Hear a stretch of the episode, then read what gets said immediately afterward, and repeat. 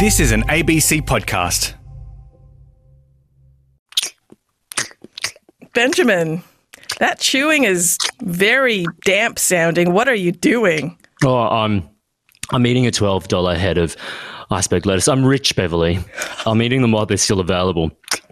You want some? Uh, lettuce, no matter what the price, is a revolting vegetable, Oh, oh. and you disgust me right now. Stop everything.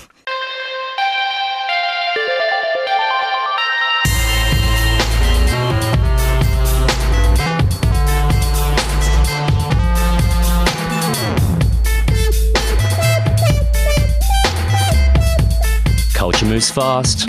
And you know what else moves fast? The rapidly rising cost of living, everyone. So it's time to stop everything. Beverly, how are you feeling this week? I'm still recovering from your lettuce eating right before the show. We have to talk about some professional standards here, Benjamin. Look, I am not a big fan of lettuce, but you know what does concern me? The rising cost of chili and the impending chili sauce shortage. I'm even loath to speak of it into an open microphone because I want all the chili sauce for myself. My mum is Chinese Malaysian. That woman carries chili in her bag. I've seen this is going to be a dark, dark time for her and many, many other people ahead. For those of us who like flavor and reject lettuce, let's join hands now across the aisle and just solidarity in the rapidly rising cost of living. Share amongst your neighbors, everybody. Now, the other reason why I'm a little bit sad and distressed, Ben, is that a little while ago, when I was down for the count with the cruel virus, coronavirus, mm. you got to interview one of my heroes, idols, bucket list interviewees. I have been a fan of Margaret Cho for decades. I'm not angry. I'm only a little bit jealous, and I'm feeling very, very sorry for myself, but happy for you that you got to spend some time in the presence of Margaret Cho, along with Fire Island co stars Bowen Yang and Joel Kim Booster, who you'll hear from soon. I didn't do a solo interview with Margaret Cho and her co stars despite you.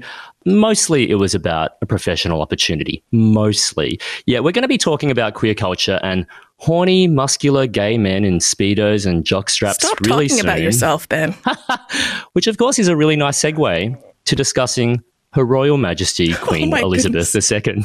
Because this past week has really seen some quite interesting clashes between pop culture and international seats of power, Beverly. Shall we do a bit of a whip around and talk, first of all, about the Platinum Jubilee, or as many have taken to calling it, Platyjubes? The platyjubes. I gotta say, I am fond of the platyjubes. That word. It's a lot of fun. Rolls off the tongue. I've also seen Platinum Jubilee, which is also, I think, pretty fun. The Platyjubes, the Platinum Jubilee, please don't write in angrily. We know that it's called the Platinum Jubilee. We're having a bit of fun. 70 years, that means Queen Elizabeth II is the longest serving monarch in British and Commonwealth history.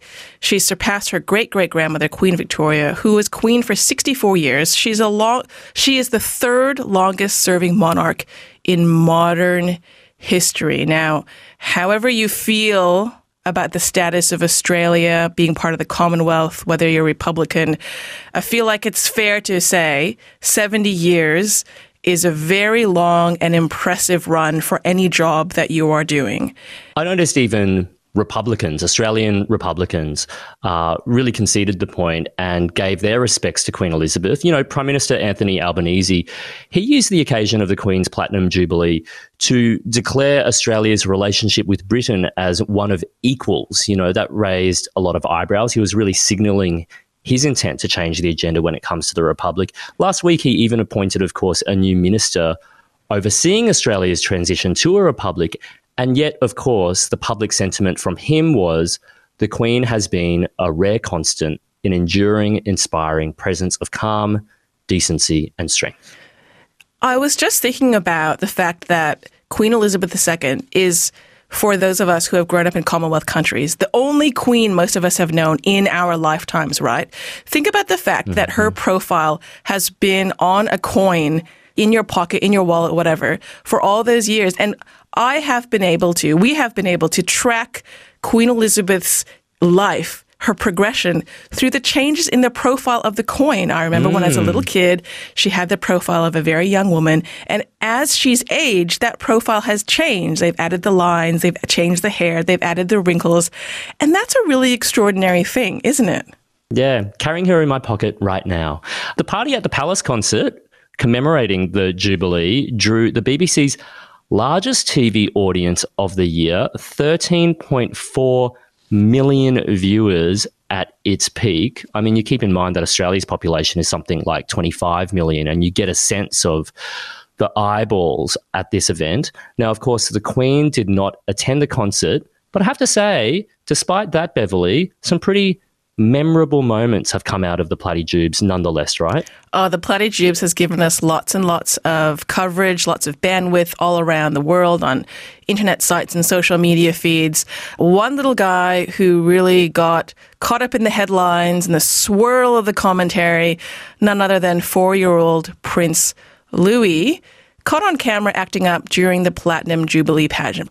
And, you know, for the most part, a lot of the coverage was positive to the point of fawning, how adorable he is, how cute, these relatable parenting moments. He's four years old. He's up on a platform watching a very, very long public event. Look, I've been the mother of a four year old. Those kids, they can't sit still. Their brains are developing. It's just like a pinball machine in there, okay, folks? there was a lot of write ups. There's the positive, the fawning, oh, aren't they cute? But of course, there's the negative coverage.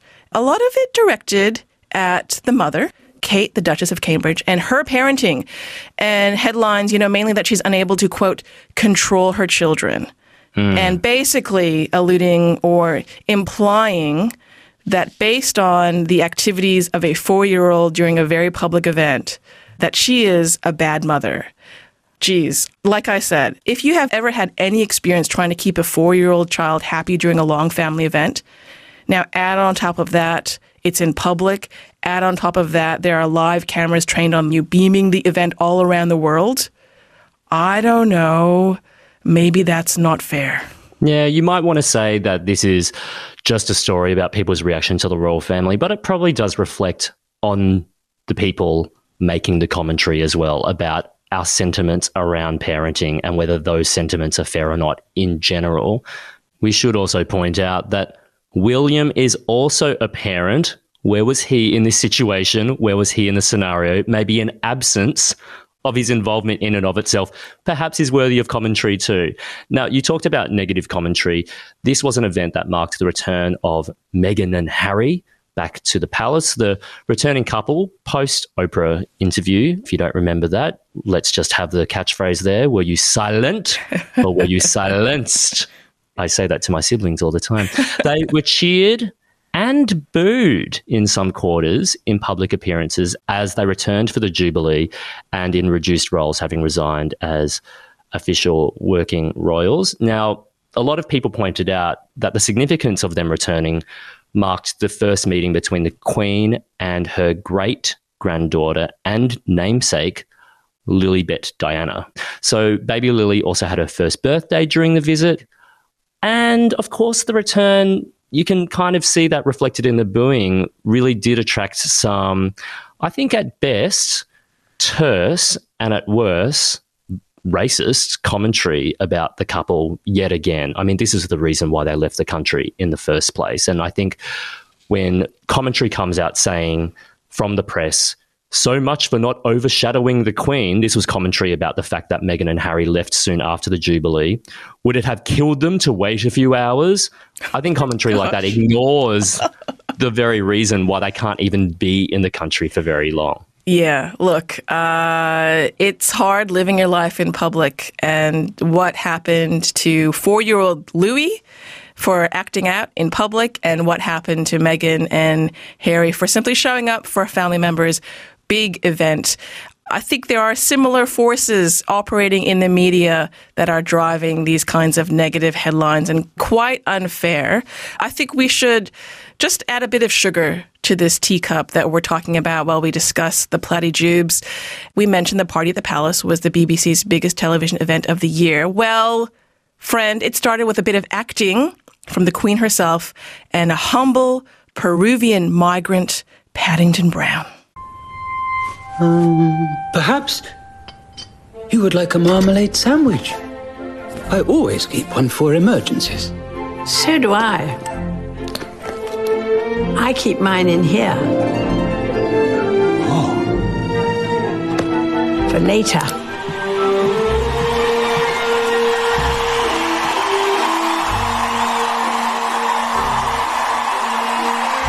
The party is about to start, Your Majesty. happy Jubilee, ma'am. And thank you for everything. That's very kind. Look, I'm a cynic. I've got a hard heart, but that is so cute. And it maybe it's because I've watched Paddington 1 and Paddington 2 about 500 million times. but I love I love me some Paddington Brown. He is such a cutie. And think about 95-year-old Queen Elizabeth acting with a CGI bear. Hmm. You see all those behind the scenes footage of how they make The Lord of the Rings, Game of Thrones. She probably had to interact with like a green tennis ball in order to make that clip actually happen. You found that very cute. Not everyone agreed, Beverly. I noted news.com.au's Samantha Maiden, Gold Walkley Award winner, and I do love me some salty Samantha. uh, she did say in a tweet, though, English people are very odd sometimes. And as much as I like Paddington Bee Bear and admire the Queen for sheer resilience, this is daft English crap. Wow. Now, she was reflecting a whole corner of the internet right there who did agree with her quite strongly.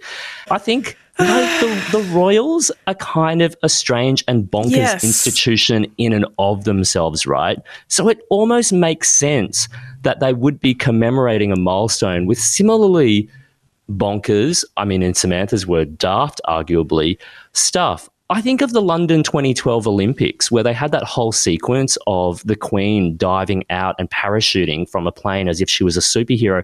With Daniel Bizarre. Craig's James Bond. Don't forget. It was a very, very strange, surreal fever dream of an opening ceremony, especially after Beijing, which was all about regality and power. And here are the Brits just being zany and slightly deranged. I Let's have the Queen, jump out of a plane with James Bond. Why let's not? have Yeah. acting alongside a CGI bear. Why not? It's kind of fitting, I think, with what the brand is and what the institution represents. Look, of all the critiques of the monarchy, the royalty, the Commonwealth, whether we should have a queen, I think Queen Elizabeth doing a bit of cute acting with Paddington Bear is probably the least of our worries. I'm not an award winning journalist. That is just my humble analysis. Now, Ben, that's over in London at Buckingham Palace. Mm-hmm. Let's keep going in this international whip around of pop culture meeting the seats of power. We're going to hop on over to the District of Columbia next in the United States. This actually happened last week, but the media coverage keeps rolling on. Korean supergroup BTS visited the White House as part of activities marking Asian American Pacific Island AAPI Heritage Month. That's the entire month of May in the United States. The band showed their respect by dyeing their hair back to black. There were no mm-hmm. highlights, there was no bleaching, there's no peroxide inside, and donning like very formal black suits to show exactly that they were taking this very seriously. They had meetings with President Joe Biden, Vice President Kamala Harris, and they also spoke at one of the daily press briefings. They spoke in English, they spoke in Korean, they took no questions. What does it mean to you to come to the White House? We're gonna go. We're gonna go. We're, they're not gonna take any questions, but thank you so much, guys. Thank you. thank you, guys. Thank you. Thank you. Thank you. sorry. guys. Thank you. Thank you. Thank you, guys. Thank you. Kamsamnida to BTS, Kamsamnida to the White House for arranging that event, which has resulted in photos with BTS and President Joe Biden that look so surreal. We spoke about strange fever dreams before, Beverly. When I look at those photos of BTS in the White House with Joe Biden, it does feel like I'm looking at some alternate reality. Like those moments like when Arnold Schwarzenegger became governor of California. Even here in Australia, you know, David Pocock is about to become a senator. BTS is in the White House. They feel like moments lifted from The Simpsons, and I'm all here for it. It's like a music video. where BTS are pretending that they've gone to the White House, but they've done it for real. I just want to note a few stats here. Okay, so BTS has visited the White House before South Korean President Yoon Suk Yeol, who was sworn in on the 10th of May. Joe Biden did visit South Korea and meet President Yoon in Korea on the 21st of May, but in terms of having him over for a state visit, BTS beat them to the punch. The tweet from Joe Biden's social media account where he shared the visit with BTS is his top tweet of his entire presidency. Wow. BTS is so powerful in terms of the fan base pull that we have. We talked about how they can actually change things. They're politically active. And so for them, even though they are South Korean, they're not Asian American per se, but they've got a global fan base. For them to come out and say, we need to look at stopping the violence against Asian Americans. Mm-hmm. That is a powerful message, and I do I do think that it will have some impact. So it is a big deal that BTS have decided to turn their huge spotlights on this issue. And speaking of celebrity visits to the White House, actor Matthew McConaughey made an impassioned plea for stricter gun control in the aftermath of the Uvalde school shooting. We need responsible gun ownership. Responsible gun ownership. We need background checks. We need to raise the minimum age to purchase an AR 15 rifle to 21. We need a waiting period for those rifles. We need red flag laws and consequences for those who abuse them. There's a personal connection there because Matthew McConaughey grew up in Uvalde, and that audio that we just heard, it's heartbreaking. And just to note that in the White House press briefing room, his wife Camila was there, and she's holding the Converse high tops of one of the victims, and it is mm. Absolutely devastating. So, a lot of celebrities visiting the White House to use that platform to get their message out there. We're going to go to Indonesia, and Prime Minister Anthony Albanese has made his first state visit to Indonesia. Here's a question.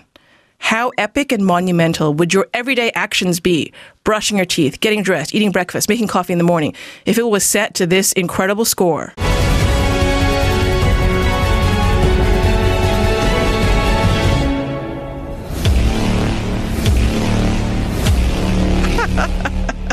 That's something. That's the soundtrack I'm going to play in my headphones as I buy very expensive lettuce from now on, Beverly, because it's going to be quite a dramatic moment. Twelve dollars, twelve dollars, twelve dollars. That is some pretty intense scoring. Three Hans Zimmer-esque Brahms, Brahms to end there. and it's from the social media team of Indonesian President Joko Widodo. No words, but a very epic score, very kinetic, Michael Bay adjacent style editing to a video documenting Anthony Albanese's first visit to our close neighbor. I don't think they are kind of the images and sounds necessarily synonymous with the new Australian Prime Minister's aesthetic, but I guess this is what's called a pivot. It's a pivot. It's dramatic. I think it's more speaking to the uh, social media following of President Joko Widodo. Can I just do a little humble brag here for a second? Please, yeah. I met Joko Widodo years before Anthony Albanese did. Can that I the say? most hipster thing to say. I knew Joko Widodo before he was big, people. That's Beverly Wang. because I was part of a very small team, including our sound engineer, Tim Simons, who's sitting across from me, who went on an epic journey to Jakarta probably about nine years ago. And we produced Radio National's very first live international OB. That was a time. And in that process, I had arranged an interview with then governor of Jakarta, Joko Widodo, via fax. And we got that interview, and that was a time because at the time he was being touted as kind of like Indonesia's Obama, the next hmm. president. And sure enough, he has become the president of that country. Humble brag, dropping the mic. We'll move on now. Humble brag is fine. Of course, Joko Widodo and Anthony Albanese, we've seen footage of them riding their bikes throughout. Bamboo bicycles, they look pretty cool. That's right. And that's to signal both of the men having humble beginnings. That was the message that um, was being sent with. And look at them now. Brom, brom, brom. Look at them now. It really does sound like the soundtrack from the Marvel Cinematic Universe. This is like the United Nations Cinematic Universe. We are in what phase 722 of the MCU. Lots of room for new superheroes. If we were to cast Anthony Albanese as an Avenger, I wonder what his superpower would be. Maybe addressing the cost of lettuce. This week is sacred. We're going to Fire Island. And this is why straight people hate us. And also heteronormativity, Judeo Christian pathology, anal. For whatever reason, call it magic, time sort of works differently here. Finally, my girls have arrived! And that is our makeshift little family. We all met 10 years ago working at the same cursed brunch spot. Bottomless mimosas, bitches! hey, Jackie Chan, hey, you got a refill your bud? I can't believe you talked me into this again. I come here, I just feel terminally alone. Oh, are you all right? It's fine. It happens all the time. Do you want some whiskey? It would help with your knees. You trust me, I'm a doctor. That is the trailer for Fire Island, the Hulu original film, which is screening here in Australia on Disney Plus. Three words, Beverly: gay Asian representation. Now, yes, we paved the way here for that on Stop Everything, but now it's come to the big screen courtesy of this new American gay rom com. It's modern, it's sexy, it's horny. It's a story of same sex love set in the iconic queer hotspot of Fire Island but it's inspired by a very classic marriage plot classic. As one review has memorably put it, it's like Jane Austen's Lizzie Bennet has been reborn as a power bottom looking for love. I really think, Ben, that if you lived in the United States, you would be a, a king of Fire Island. Lots to process there, especially you inserting Stop Everything into the pantheon of LGBTQIA Hmm. plus history. Uh, I'm going to take your word for it because you are the gay icon of the show. I'm really curious about Fire Island because I missed this chat. And on top of that, this week, there's been a social media controversy. Apparently, this film about two Asian American gay men, co starring Margaret Cho as well, does not pass the Bechdel test. Is this a misogynist film? Let's break this down. Is it a misogynist film? Context is everything, Beverly. Okay, let's recap. Earlier this week, the American writer Hanna Rosin, she's best known for her book, The End of Men, she published and then deleted a tweet about the film. She saw it, and her reflection was do we just ignore the drab lesbian stereotypes because cute gay Asian boys? And then she added, Fire Island gets an F minus on the Bechdel test in a whole new way. Wow. Big tweet, big call. Boys, not men. Interesting choice of words there. So we've talked about this before. The Bechdel test is kind of like a pop culture litmus test, right? Mm-hmm. It was created by Alison Bechdel, who's a lesbian graphic novelist. And the way it works is you hold up the text that you're reading or watching and you say, this is a test. If it features at least two women, do the women have names? And when they talk to each other, do they talk about something other than a man? So mm-hmm. that's the test that Hanna Rosin said Fire Island got an F minus on. That's right. And so many films actually don't pass the Bechdel test, like big Hollywood films such as Lord of the Rings, famously, right? Fire Island technically doesn't pass the Bechdel test, right? You know, Margaret Cho, who we're about to talk to soon, is really the only significant female character. She plays this lesbian den mother to lots of noisy gay men. And on one hand, that criticism is correct, like technically, but on the other hand, it really does miss. Oh, sorry, Beverly. Oh, I just want to interject. Is Margaret Cho's character a drab lesbian stereotype, do you think? Well, she is a lesbian character, but I also wonder, like, what makes someone a stereotype? I remember when we made the family law and people said, Are these characters stereotypes? And I'm like, Well, they're based on real people. My whole thing with stereotypes is, does it dig in further towards what the surface image actually is? Is the character complex? And if so, then they can't be a stereotype, can they? Well, and also I, I'm racking my brain trying to think of another pop culture portrayal of an Asian lesbian in a film on TV. I'm coming up empty. So if you're the only one, are you a stereotype necessarily? Well, this comes back to the whole point about the criticism of Hanna Rosin's tweet because the Bechdel test is all about a corrective to representing people who have been historically erased from popular culture. So Fire Island may not have two female characters who have names talking to each other about something other than men, but it stars not just one, but two gay male Asian leads. So doesn't it do what the spirit of the Bechdel test sets out to interrogate, but for a different demographic. So the follow up to all of this, Frankie Huang, the writer, tweeted, um, still thinking about how perfectly the misapplication of the Bechdel test on a gay rom com represents a certain type of exclusionary, self serving feminism. Interesting take. Hanna Rosin apologized in a way that I thought was quite graceful. She did say, look, the movie was telling a story about queer Asian American men whose experiences don't show up enough in movies or, or anywhere else. Um, but the mic drop really does go to Alison Bechdel herself. And she tweeted, okay, I just added a corollary to the Bechdel test two men talking to each other about the female protagonist of an Alice Munro story in a screenplay structured on a Jane Austen novel equals pass. So it's been updated, people. Anyway, there's lots to talk about, which is why I spoke to the key creatives behind Fire Island recently. There's rising comedy star and now Glossy magazine cover boy, Joel Kim Booster. He's the writer and the star of Fire Island, Emmy nominated Saturday Night Live film favorite, and Brisbane born Bowen Yang, who stars alongside him, and of course, the living comedy icon and a legendary groundbreaker that is Margaret Cho. They joined me, along with Margaret Cho's Chihuahua, Lucia. Bowen, Margaret, Joel, and friend. Thank you so much for joining me here on Stop Everything. Rising comedy star and now Glossy magazine cover boy, Joel Kim Booster, is the star and screenwriter of Fire Island. Emmy nominated Saturday Night Live film favorite, and Brisbane born Bowen Yang stars alongside him, as does the living comedy icon and legendary groundbreaker that is Margaret Cho. And they all join me now on the show. Joel, Bowen, and Margaret, thanks for taking the time to stop everything. Yeah, of course. Thank you.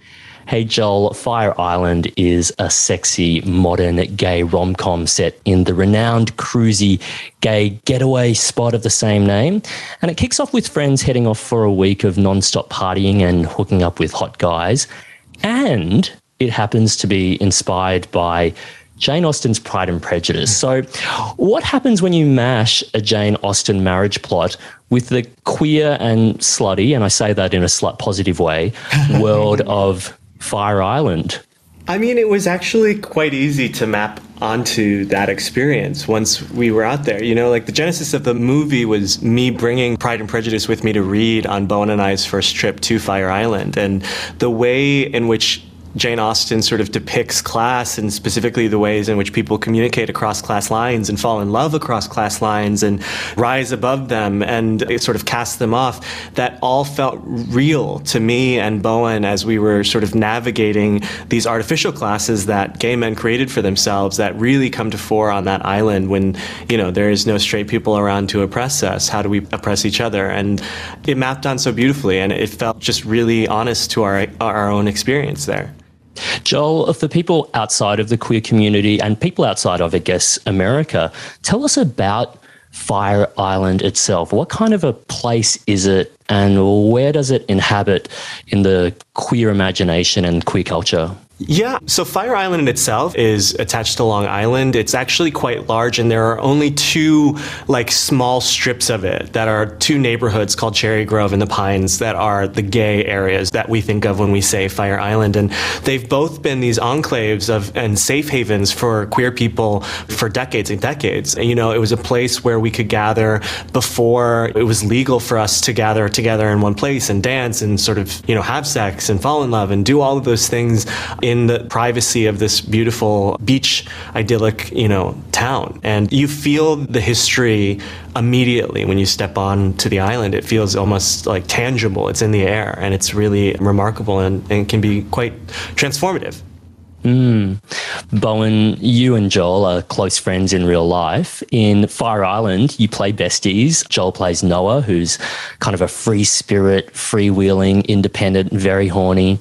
And you play Howie, who's a hopeless romantic in some ways, slightly insecure. How is the friendship and the dynamic similar and different to the on screen one that we see between Noah and Howie? I would say that it's in a lot of general ways pretty similar. I feel like uh, Joel being sort of someone who I've always looked up to as someone who's really self-assured. I feel like there's a, that kind of translates into the Noah Howie relationship and in the ways that we're different. I think we're both comfortable with who we are for the most part.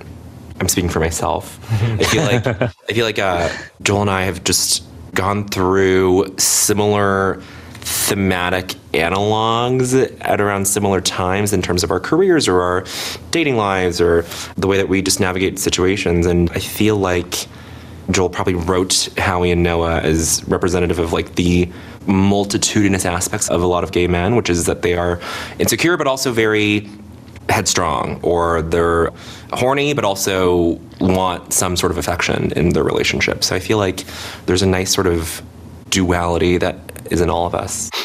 And Margaret, you play lesbian den mother Erin. Where does she fit into this ecosystem of gay and queer men?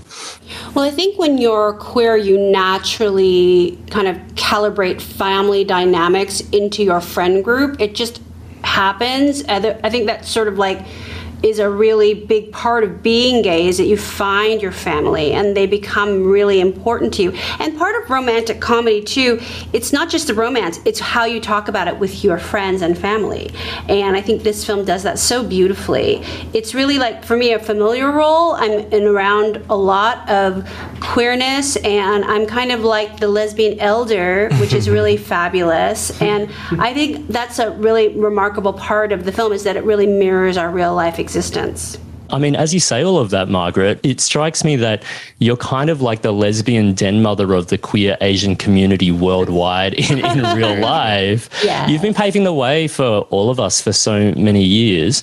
How do you reflect on the fact that this is a film featuring Asian, gay, queer people having sex, doing drugs, finding love that is distributed internationally here in Australia by Disney, of all places. You know, queer representation has really changed over the years, especially in your lifetime and career, right?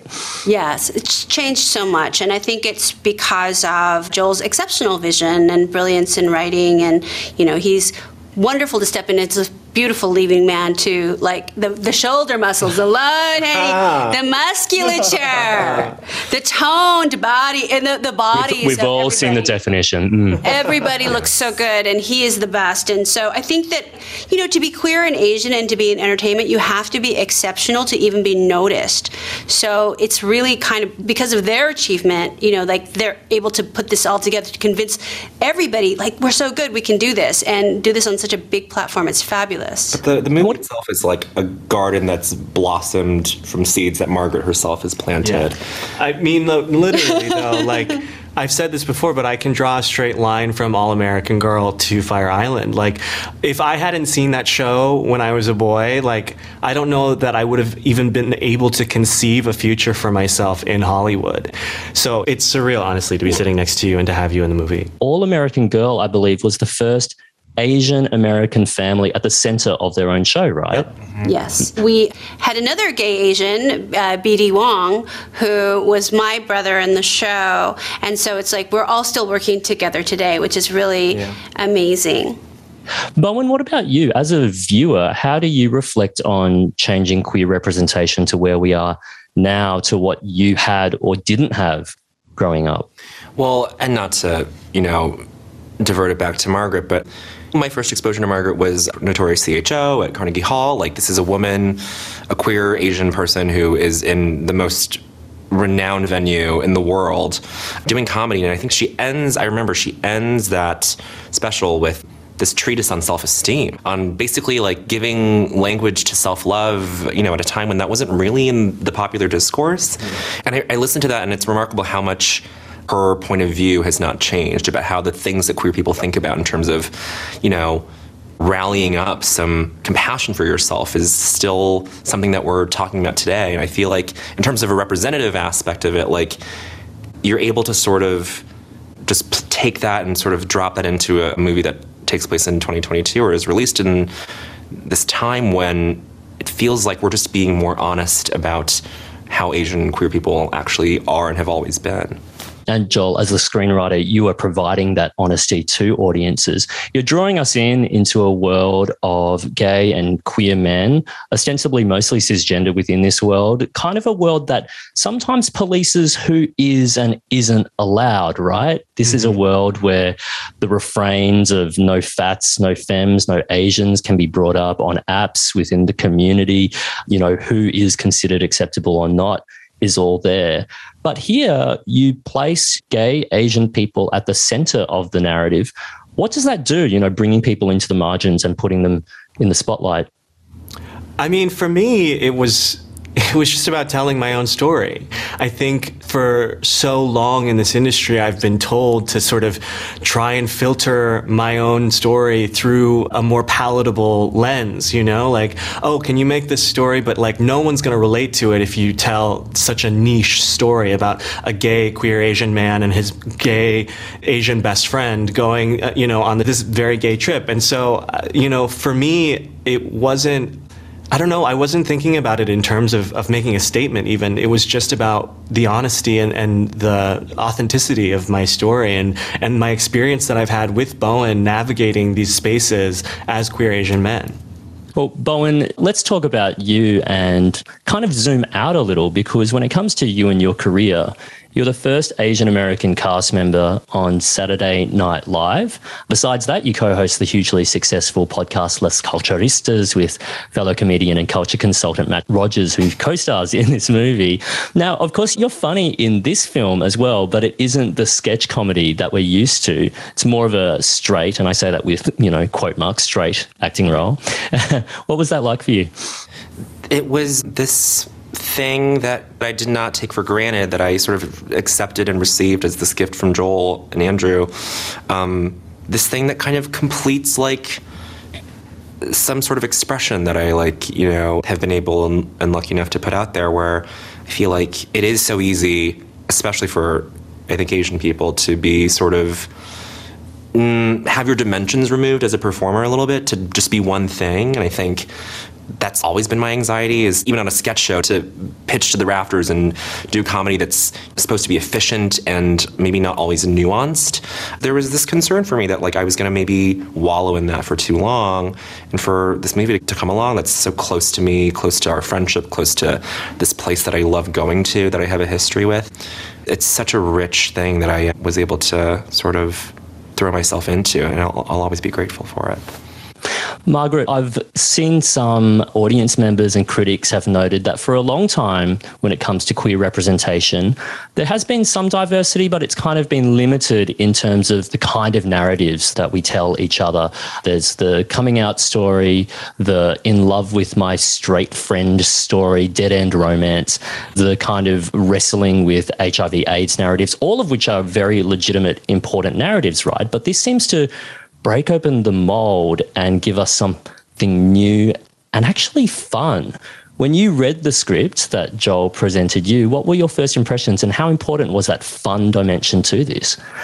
Oh, it was incredibly important. And the fact that there's actually a lot of lessons that have never been taught before when we're talking about being queer and Asian in America and going to places that have such class barriers that are very rigid that people don't recognize. The mainstream world wouldn't recognize from the outside. They think there's only like one way to be gay. But when you go into queer spaces, like there's a reason why during Pride Month we all go into a caloric and credit card debt, where we're trying to like diet and buy ourselves into the perfect gay self in order to present to other gay people how proud we are to be ourselves. and so it's like a very efficient script in that it really shows all of these microaggressions in a way that's actually really funny, in that people that are routinely committing them can also laugh and recognize within themselves. So there's a lot of lessons taught that need to be taught, but also it's done in such a gentle and funny way. Joel, we've been talking about this, and you've been saying that it's a personal story, you know, like this is essentially you telling your story on the screen. Of course, it's fictionalized for the screen, but how many of the scenes that we see here are almost ripped from your own life? There's a number. I mean, and it varies from the very fun, like Bowen and I and our group of friends really do count down the sunset when we're on Fire Island. we are that obnoxious. We are those people. But also, you know, some of the more toxic moments in the movie as well, like the moment when we walk into the party and they say, I think you have the wrong house. That is mm-hmm. something that has happened to me on multiple occasions on Fire Island over the course of the years that I've been going there. And so there's a lot that's been ripped from the headlines of my life. And I hope that it reads that people feel the authenticity of those moments. Do you also hope that some of those people who would say things like, Are you in the right place? see this film for other reasons? yeah, I mean, the thing is, is when people say things like that, it's usually so thoughtless and so it's so meaningless to them. It's so it, impactful to me, but it's so meaningless to them. And so I wonder if people who have said things like that to you know people like me or Bowen will even notice. Well, you know, I have a feeling that they'll probably laugh along with everyone else in the theater, you know, at the jokes and things like that. But I don't know that they'll necessarily feel called out by the movie um, specifically. Yeah, I mean, what I love about this movie is when we talk about queer diversity and queer representation in film, often people think about, oh, if we have some gay characters in there, if we have some queer characters in there, that's it. But what you're doing is really digging into the nuance, the layers, and the ecosystem of people sometimes fighting against themselves, right? What do each of you want the audience thinking about and feeling by the time the credits start rolling, Bowen? I mean, my favorite kinds of rom coms are the ones that, you know, have you leaving the theater or, you know, the viewing going, I want to fall in love. And I feel like I hope this movie does that, but I also th- hope this movie gives the audience some feeling of having been on the trip with us that for me it's like I've had little winter doldrums where I've like, oh, I wish I could go back to Fire Island right now. And I think I watched the first cut of the movie a few months ago when it was cold. I watched the movie and it felt like I had gone back, which, was, which is such a mm. lovely feeling. So I hope the audience gets that sensation too. It's so romantic, and I think it really belongs up there in the constellation of amazing romantic comedies that we always return to to reinvigorate ourselves with that feeling and dream of love. And I think it's just a beautiful movie. Yeah, and ultimately, I, I just want people to walk away from this movie, especially queer people, being glad that they're queer. You know, you brought it up earlier, but so much of the media aimed at us is about our trauma, you know, and I hope that this movie can be a little bit of a reprieve from that and that people walk away feeling joy.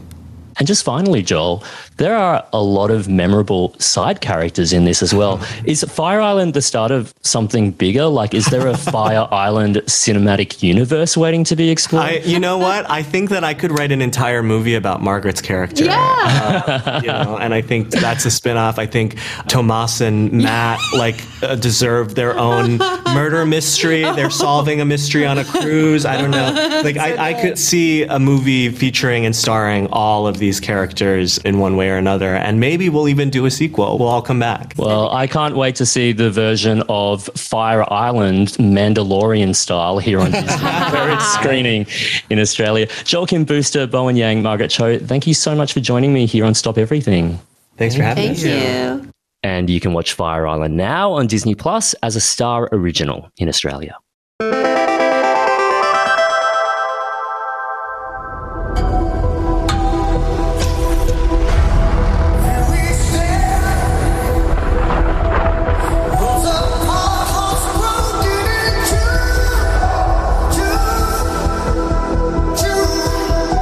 I relocated you guys far from Hawkins because I thought you'd be safe.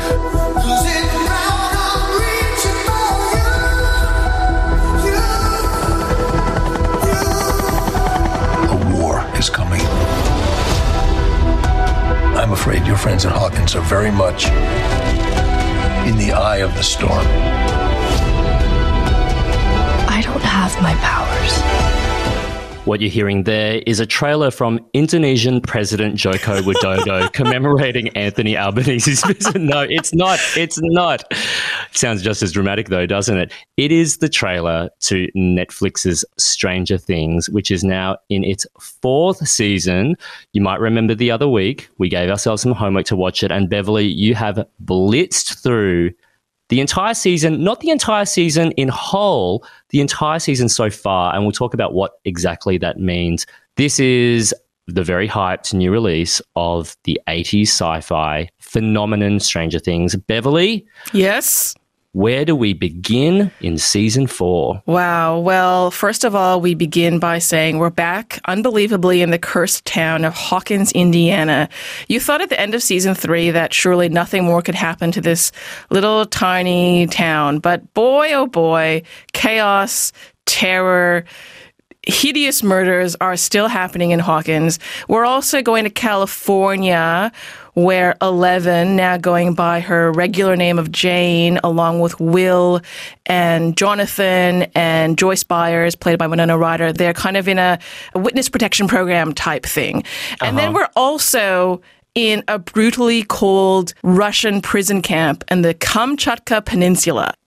I remember vaguely, admittedly, the end of Stranger Things 3 signaled that this is going to be a world and a setting that was going to expand, you know, take us not just beyond Hawkins, Indiana, but beyond America itself. So, a very interesting kind of timing given what's happening in Russia as well. But also, as I signaled before, an interesting release strategy from Netflix. When I said, Beverley, you've watched all of it, it's all of it so far Mhm. because Netflix is doing an unusual thing for Netflix, which usually releases the entire season to binge straight away.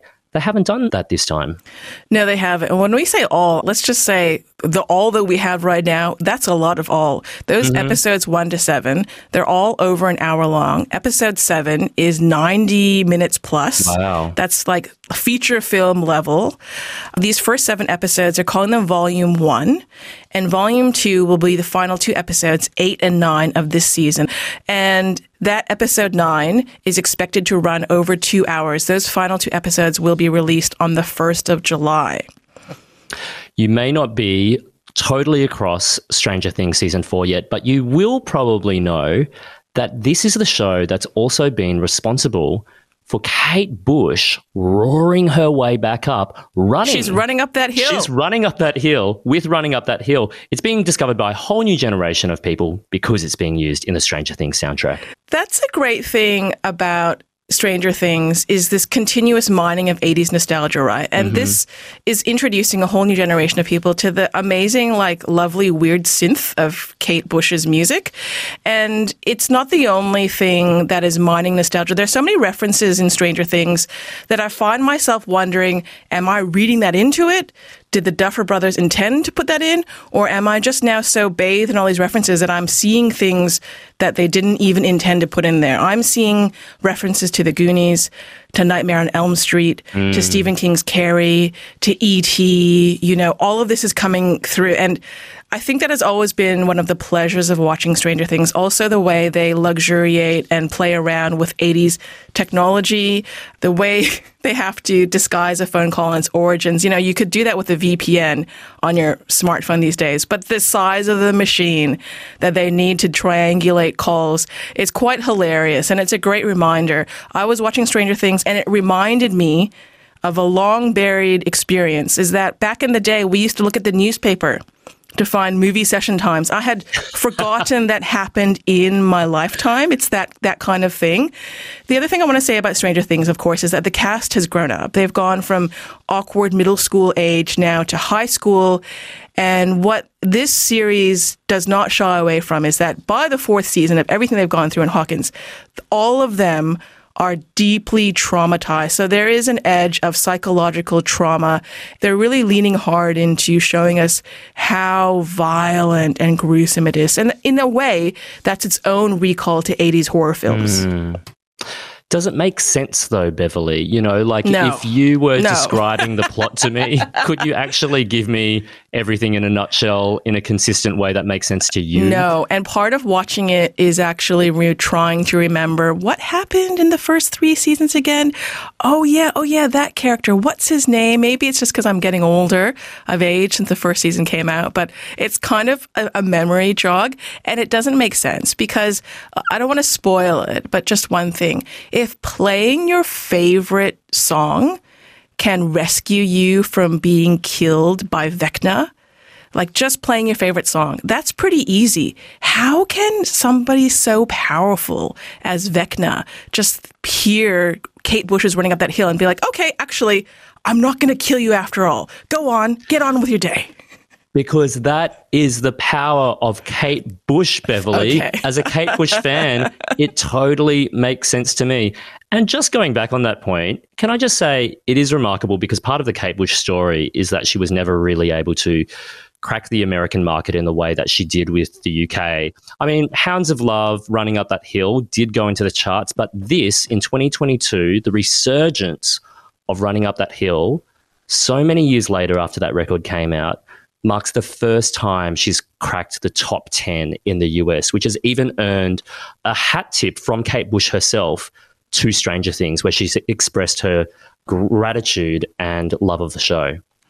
Yeah, that's right. She wrote that in her newsletter. A few other new developments in the cast. Paul Reiser, remember him from Mad About You? Mad About You and also Aliens, directed by James Cameron. Oh, that's true. That's true. He joins the show as Dr. Sam Owens. He's kind of the good cop scientist to Matthew Modine's totally deranged bad cop scientist. I really like Argyle. The new friend for older brother Jonathan. He's a stoner pizza delivery guy. And in and of itself, again, a throwback to 80s pop culture, Bill and Ted's kind of situation, right? This long haired, relaxed stoner.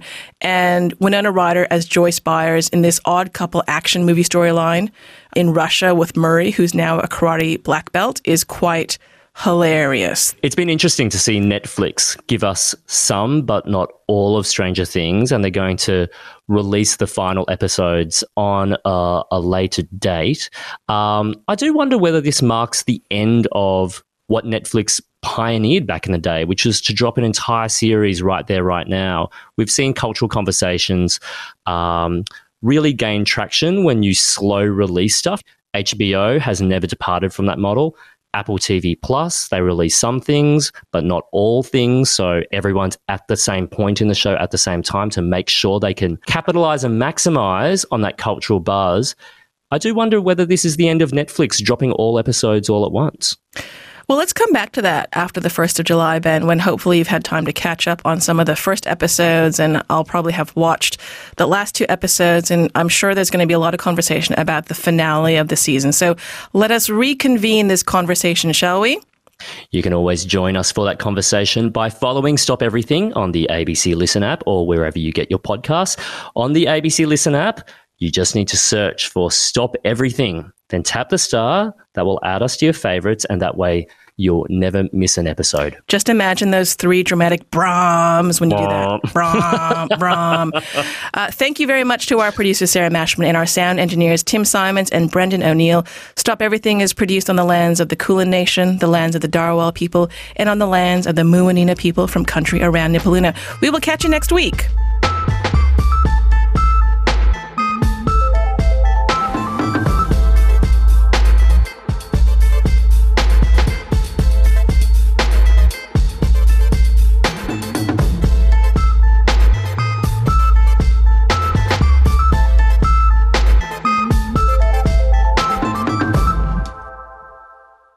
Been listening to an ABC podcast. Discover more great ABC podcasts, live radio, and exclusives on the ABC Listen app.